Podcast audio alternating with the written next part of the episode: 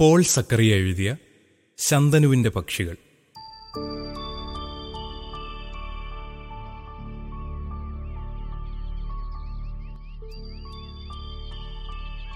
കയ്യിലൊരു കൊങ്ങിണിക്കൊമ്പുമായി ശന്തനു കാത്തുനിന്ന മുറ്റത്തിന്റെ കോണിൽ സായാഹ്നത്തണൽ പ്ലാവിൻ ചില്ലപ്പഴുതുകളിലൂടെ ഊർന്നിറങ്ങി മണ്ണിലെ വീണിലകളെ പുതപ്പിച്ചുറക്കി. അകലെ പറന്നുപോയ ആകാശത്തിൽ വീശിയ മേഘങ്ങളും മേലെ ഒരു സുഷിരങ്ങൾ വീണ കൂടാരം പോലെ കാവൽ നിന്ന പ്ലാവിൻ കൊമ്പുകളും അവയിലൂടെ ഊറിയ വെയിലിന്റെ ആടുന്ന നിഴലുകളും ശന്തനുവിനുമേൽ പ്രസാദിച്ചു. അവനു പിന്നിൽ മുറ്റത്തിന്റെ വക്കിലെ ചെമ്പരത്തി പടർപ്പിനെ ചില ഉള്ളനക്കങ്ങൾ ആട്ടുകയും കുലുക്കുകയും ചെയ്തു. അവൻ അനങ്ങാതെ ശ്വാസമടക്കി മടക്കിയ കയ്യിലൊരു വാൾ പോലെ പിടിച്ച കൊങ്ങിണിക്കൊമ്പുമായി ചെമ്പരത്തി പൊന്തയിലേക്ക് തുറച്ചു നോക്കിക്കൊണ്ട് പഴുത്തിലകളുടെ മേൽ ഒരു പാവക്കുട്ടിയെപ്പോലെ നിന്നു. പെട്ടെന്ന് പൊന്തയിലെ ഇളക്കങ്ങൾ ഇലകളെ തള്ളി തുറന്ന് ചിറകടികളായി മാറി ആകാശത്തിലേക്കുയർന്നു. പ്ലാവിൻ തലപ്പിലെ ചില ചാഞ്ചാട്ടങ്ങളായി തീർന്നു. ശന്തനു ഒരിക്കൽ കൂടി പരാജിതനായി. പക്ഷികൾ അവനെ ഒരിക്കൽ കൂടി നിരാശനാക്കി. അവൻ എത്ര അനങ്ങാതെ മിണ്ടാതെ ആശാപൂർവം കാത്തുനിന്നിട്ടും അവന്റെ കൊങ്ങിണിക്കൊമ്പിൽ അവർ വന്നിരുന്നില്ല. കൊങ്ങിണി പൂമണത്തിലിരുന്ന് നോവിപ്പിക്കുന്ന കൊച്ചു ചുണ്ടുകളും മായാജാലങ്ങൾ പോലുള്ള കണ്ണുകളും കാറ്റുകൾ വിടർത്തി ഒതുക്കുന്ന തൂവൽ കൂമ്പുകളുമായി ആ ആതിഥേയനെ ആഹ്ലാദിപ്പിച്ചില്ല. അവനാകട്ടെ അവർ തന്റെ കവിളിങ്കൽ ചിറകടിക്കുകയും താണിരിക്കുകയും ചെയ്യുന്നത് അറിയുന്നതിന്റെ ആനന്ദത്തിനുമുപരി എത്രയോ കാലമായി അവരോടൊരു കാര്യം അന്വേഷിക്കാൻ കാത്തിരിക്കുകയായിരുന്നു. നിങ്ങൾ മരിക്കുമ്പോൾ എവിടെയാണ് പോവുക? അതോ നിങ്ങൾക്ക് മരണമില്ലേ? കാരണം തന്റെ അഞ്ചു വയസ്സിനുള്ളിൽ ശന്തനു പലവിധ നിരീക്ഷണങ്ങളിലൂടെ മനസ്സിലാക്കിയത് പക്ഷികൾക്ക് മരണമില്ല എന്നായിരുന്നു. അല്ലെങ്കിൽ മറ്റേതോ രഹസ്യം അവയ്ക്കുണ്ടെന്നു. ശന്തനു മരിച്ച മനുഷ്യരെയും മൃഗങ്ങളെയും കണ്ടിട്ടുണ്ടായിരുന്നു. മരിക്കുന്ന പൂച്ചയ്ക്ക് ഒരിക്കൽ കൂട്ടിരുന്നിട്ടുണ്ടായിരുന്നു. പാതയിലെ മഴവെള്ളക്കുണ്ടിൽ നിന്ന് നനഞ്ഞൊട്ടിയ രോമങ്ങളും തുറന്ന വായുമായി ഒരു പൂച്ച ഇഴയുന്നത് കണ്ട് ശന്തനു ഓടിച്ചെന്നു. നീട്ടിയ നഖങ്ങൾ കൊണ്ട് മണ്ണിൽ മാന്തി പിടിച്ച് ഒരു മനുഷ്യനെ പോലെ കിതച്ചുകൊണ്ട് അതെന്തിൽ നിന്നോ രക്ഷപ്പെടാൻ ശ്രമിക്കുകയായിരുന്നു. ഒരു സ്വപ്നത്തിലെന്ന പോലെ സത്തയില്ലാത്ത അനക്കമില്ലാത്ത നീക്കങ്ങളോടെ അതനങ്ങി. ശന്തനു അതിനടുത്ത് കുത്തിയിരുന്ന് ചുറ്റും നോക്കവേ മൂന്ന് നായ്ക്കൾ വലിയ ഉത്സാഹത്തോടെ അവനെപ്പോലും വകവെക്കാതെ പൂച്ചയ്ക്ക് നേരെ പാഞ്ഞു വന്നു. പൂച്ചയുടെ ശരീരത്തിലെ മുറിവുകൾ ശന്തനുവിനപ്പോൾ മനസ്സിലായി. അവൻ അട്ടഹസിച്ചുകൊണ്ട് നായ്ക്കളെ കല്ലെറിഞ്ഞു ഓടിച്ചു. നഖങ്ങൾ വിടർത്തിയ ഒരു കൈ ഒരു വൻ ശ്രമത്തോടെ നായ്ക്കൾക്കെതിരെ ഉയർത്തിപ്പിടിച്ച് പൂച്ച താഴ്ത്തി. അതിന്റെ ചീറ്റൽ തൊണ്ടയിൽ നിന്നുയർന്ന് ഒരു മനുഷ്യ ശബ്ദമായി മാറി. അതൊരാശ്വാസത്തോടെ മഴവെള്ളത്തിലേക്ക് മറിഞ്ഞുകിടന്ന് ശന്തനുവിനെ നോക്കി. അതിന്റെ കണ്ണുകളിലേക്ക് ശന്തനുവും ഉറ്റുനോക്കി. അങ്ങനെ നോക്കിയിരിക്കെ അത് കണ്ണുകളടച്ച് ശന്തനുവിന്റെ മുമ്പിൽ തന്നെ മരിച്ചു. അവനെ ഒരു വലിയ സമാധാനവും കാരുണ്യവും പുണർന്നു. അവൻ എണീറ്റ് ഒരില പറിച്ച് പൂച്ചയുടെ നനഞ്ഞ വാലിൽ പിടിച്ചുയർത്തി അതിനെ വഴിവക്കത്തെ പുല്ലുകളിലേക്ക് മാറ്റിയിട്ടു. നായ്ക്കളിൽ ഒരെണ്ണം അകലെ നിന്ന് വീണ്ടും തിമിർത്തോടിച്ചാടി വന്നു. ശന്തനു ഒന്നും ചെയ്തില്ല. നായ പൂച്ചയുടെ ശവത്തിനടുത്ത് എന്ന് അതിനെ മണത്തു. ഒന്നുകൂടി മണത്തു. തലയുയർത്തി ഒന്ന് രണ്ട് തവണ വാലാട്ടി. ഒരു നിമിഷം ഉറപ്പില്ലാതെ അതവിടെ നിന്നു. പിന്നെ ചാറി തുടങ്ങിയ മഴയിലൂടെ എങ്ങോട്ടോ മെല്ലെ നടന്നകന്നുപോയി. പക്ഷേ പക്ഷികൾ അവനെ അലോസരപ്പെടുത്തിയ ഒരു രഹസ്യം നിർമ്മിച്ചു. അവ മരിക്കുന്നുവെങ്കിൽ എവിടെ അവയുടെ മൃതദേഹങ്ങൾ?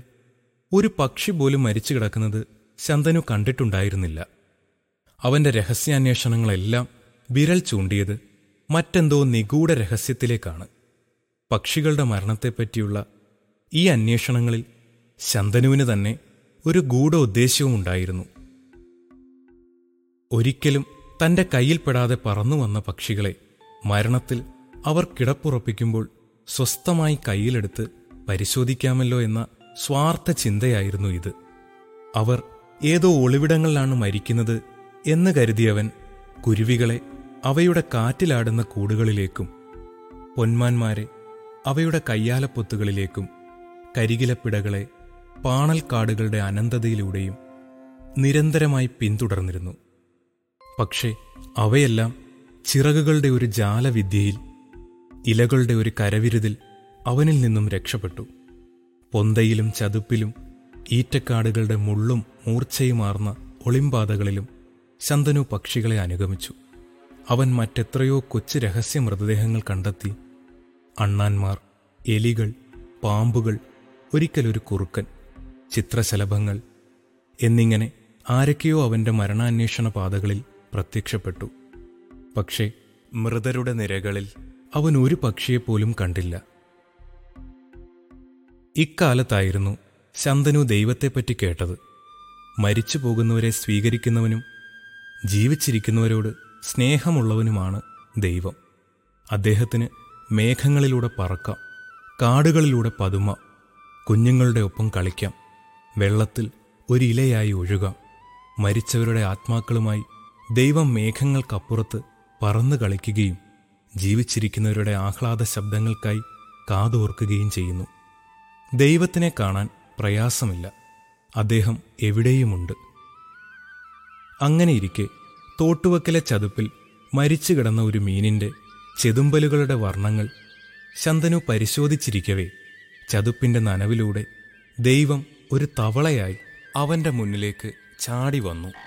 കാരണം അവനെ ഉറ്റുനോക്കിയിരുന്നു കൊണ്ട് അത് മെല്ലെ സ്നേഹത്തോടെ അവനോട് എന്തെല്ലാമോ പറഞ്ഞു. ശന്തനു ഒരു വലിയ തൃപ്തിയോടെ മീനിനെ കയ്യിൽ പിടിച്ചുകൊണ്ട് തോട്ടിലേക്ക് ഊളിയിട്ടു. മരിച്ച മീൻ വെയിലിൽ ഒരു വെള്ളിക്കീറുപോലെ തകിടം മറിഞ്ഞ് തിളങ്ങിക്കൊണ്ട് ഓളങ്ങളിൽ ഒഴുകിപ്പോയി. ശന്തനു കരയ്ക്ക് കയറി ഒരു കൈ വെള്ളം കോരി ദൈവത്തിന്റെ മേൽ ഒഴിച്ചുകൊണ്ട് പുഞ്ചിരിച്ചുകൊണ്ട് ചോദിച്ചു നമുക്ക് പറന്നു പോകാം. ദൈവം ചതുപ്പിന്റെ മാർദ്ദവങ്ങളിൽ ശന്തനുവിന്റെ വിരലുകളിൽ നിന്നും പൊഴിഞ്ഞ മഴയേറ്റിരുന്ന് അവനോട് എന്തോ രഹസ്യങ്ങൾ വീണ്ടും വീണ്ടും മന്ത്രിച്ചു. കുറേ ദിവസം കഴിഞ്ഞ് ശന്തനു ഒരു സ്വപ്നം കണ്ടു. താനൊരു പൂത്ത മരം പോലെയുള്ള കൊങ്ങിണിക്കൊമ്പും കയ്യിൽ പിടിച്ച് മുറ്റത്തിന്റെ കോണിൽ നിൽക്കുകയാണ്. അതിലെ കായ്കളും പൂക്കളുമെല്ലാം മരം കൊത്തികളും പൊന്മാന്മാരും ഓലേഞ്ഞാലികളും പച്ചിലക്കൂടുക്കുകളുമാണ്. ഇലകളിൽ നിന്ന് അവ തല പുറത്തേക്ക് നീട്ടി നോക്കിയിരിക്കുന്നു. പറന്നുയരുകയും താണിരിക്കുകയും ചെയ്യുന്നു. ശന്തനു അവരുടെ ചിറകടികളും പാട്ടുകളും മൂളക്കങ്ങളും കേട്ടു. മേഘങ്ങൾ താണിറങ്ങി വന്ന് മൂടൽമഞ്ഞ് പോലെ കൊങ്ങിണിച്ചില്ലകളെ ഉരുമിപ്പോയി ചില്ലകളിൽ നക്ഷത്രങ്ങൾ തങ്ങി നിന്നു. ഒരു കവരത്തിൽ ചന്ദ്രക്കല കുടുങ്ങിക്കിടന്നു. അവയ്ക്കിടയിലൂടെയെല്ലാം പക്ഷികൾ ചിറകു വീശി അലഞ്ഞു. ശന്തനു മെല്ലെ മെല്ലെ ഒരു യന്ത്രപ്പാവയെപ്പോലെ തല തിരിച്ച് പൂങ്കൊമ്പിലേക്ക് നോക്കി തന്റെ നാവിന്റെ തുമ്പത്ത് തരിച്ചു തരിച്ചു നിന്ന ആ ചോദ്യം ചോദിച്ചു. നിങ്ങൾക്ക് മരണമില്ലേ? നിങ്ങൾ മരിച്ച് എവിടെ പോകുന്നു?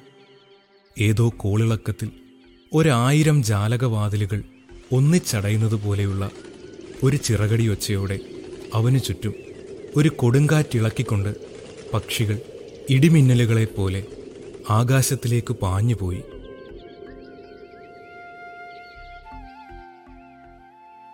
കൊങ്ങിണിക്കൊമ്പും നക്ഷത്രങ്ങളും മാഞ്ഞുപോയി. ഒരു നിർദ്ദയമായ ശൂന്യത ശന്തനുവിനു ചുറ്റും ചൂളം കുത്തി പറന്നു. ശന്തനു ഉറക്കം തെളിഞ്ഞ് ഒരു കഠിന ദുഃഖത്തോടെ ജാലകത്തിനപ്പുറത്ത് ഇരുട്ട് നക്ഷത്ര വെളിച്ചവുമായി ഒത്തുചേർന്ന് ഏതോ മായാരൂപങ്ങളെ ഉണർത്തിയിരുത്തിയിരിക്കുന്നത് നോക്കിക്കിടന്നു. അകലെ കാവിക്കാടുകളിൽ ദൈവം മിന്നാമിനുങ്ങുകളായി എരിയുകയും കെടുകയും ചെയ്തുകൊണ്ട് ശന്തനുവിന്റെ ഏകാന്തതയെ നോക്കിയിരുന്നു. കൂമ്പുകയും വിടരുകയും ചെയ്യുന്ന ദൈവത്തിന്റെ പ്രകാശത്തെ നോക്കിക്കിടന്ന് ശന്തനു സ്വപ്നമില്ലാത്ത ഒരു ഉറക്കത്തിലേക്ക് താണു. പിറ്റേന്നവൻ പ്ലാവിൻ ചുവട്ടിൽ ഒരു കൊങ്ങിണിക്കൊമ്പുമായി പ്രത്യക്ഷപ്പെട്ടു. പിന്നെ എല്ലാ ദിവസവും എല്ലാ ദിവസവും പക്ഷികൾ അവനെ തോൽപ്പിച്ചു. ഇന്ന് ശന്തനു കൊങ്ങിണിച്ചില്ല താഴെയിട്ടിട്ട് മുറ്റത്തെ താഴുന്ന വെയിലിലൂടെ നടന്ന് വരാന്തയിൽ കയറി. കുറേ സമയം അവൻ പ്ലാവിൻ കൊമ്പുകളിലെ നാഥനില്ലാത്ത ചാഞ്ചാട്ടങ്ങളിലേക്ക് നോക്കി നിന്നു. പിന്നെ വീടിനകത്ത് ഒരു കസേരയിൽ വായിച്ചുകൊണ്ടിരുന്ന അച്ഛന്റെ മടിയിൽ കയറി അച്ഛന് നേരെ തിരിഞ്ഞു. അച്ഛന്റെ ഇരു കവിളുകളിലും കൈപിടിച്ച് മുഖമടുപ്പിച്ച് കണ്ണുകളിലേക്ക് നോക്കി. അച്ഛൻ ചോദിച്ചു എന്താ ശന്തനു എന്താണ് നിന്റെ പ്രശ്നം? അവൻ ചോദിച്ചു അച്ഛ പക്ഷികൾ മരിക്കില്ലേ? ഇല്ല ശന്തനു അച്ഛൻ പറഞ്ഞു. പിന്നെ അവർക്ക് എന്തു പറ്റുന്നു? അവൻ ചോദിച്ചു. അച്ഛൻ ശന്തനുവിന്റെ മുഖം തന്റെ കൈകളിൽ ലാളിച്ചുകൊണ്ട് പറഞ്ഞു നിന്നോട് ഞാൻ രഹസ്യമായി പറയാം. അവർ മരിക്കുന്നതിന് പകരം പറന്നു പറന്നു പോകുന്നു. മേഘങ്ങളിലൂടെ മലകളും പുഴകളും കടന്ന് പിന്നെ ചന്ദ്രനെയും സൂര്യനെയും കടന്ന് ശൂന്യാകാശങ്ങളിലൂടെ നക്ഷത്രങ്ങളെയും ഗ്രഹങ്ങളെയും പിന്നിട്ട് പുതിയ ലോകങ്ങളിലേക്ക് പറക്കുന്നു. ദൈവം പൂത്തിരി പോലെ കത്തുന്ന ഒരു വാൽനക്ഷത്രമായി അവർക്ക് വഴികാട്ടുന്നു ശന്തനു ഒരു രോമാഞ്ചത്തോടെ അച്ഛന്റെ ഇരു ചെവികളിലും പിടിച്ച് മുഖം തന്നോടടുപ്പിച്ചുകൊണ്ട് ചോദിച്ചു എന്റെ അമ്മയും അങ്ങനെ പറന്നു പോകുന്നത് കണ്ടുവെന്നല്ലേ അച്ഛൻ പറഞ്ഞത്? എന്റെ അമ്മ ഒരു പക്ഷിയായിരുന്നോ? അതേ എന്ന് അച്ഛൻ പറയുന്നത് കേൾക്കാൻ ചെവിയോർത്ത് കോരിത്തരിച്ചുകൊണ്ട് ശന്തനു അച്ഛന്റെ മടിയിലിരുന്നു. പുറത്ത് താഴുന്ന വെയിലിനെ നടുക്കുന്ന ചിറകടി മുഴക്കങ്ങളുമായി ശന്തനുവിന്റെ പക്ഷികൾ ആകാശത്തിലേക്കുയർന്നു.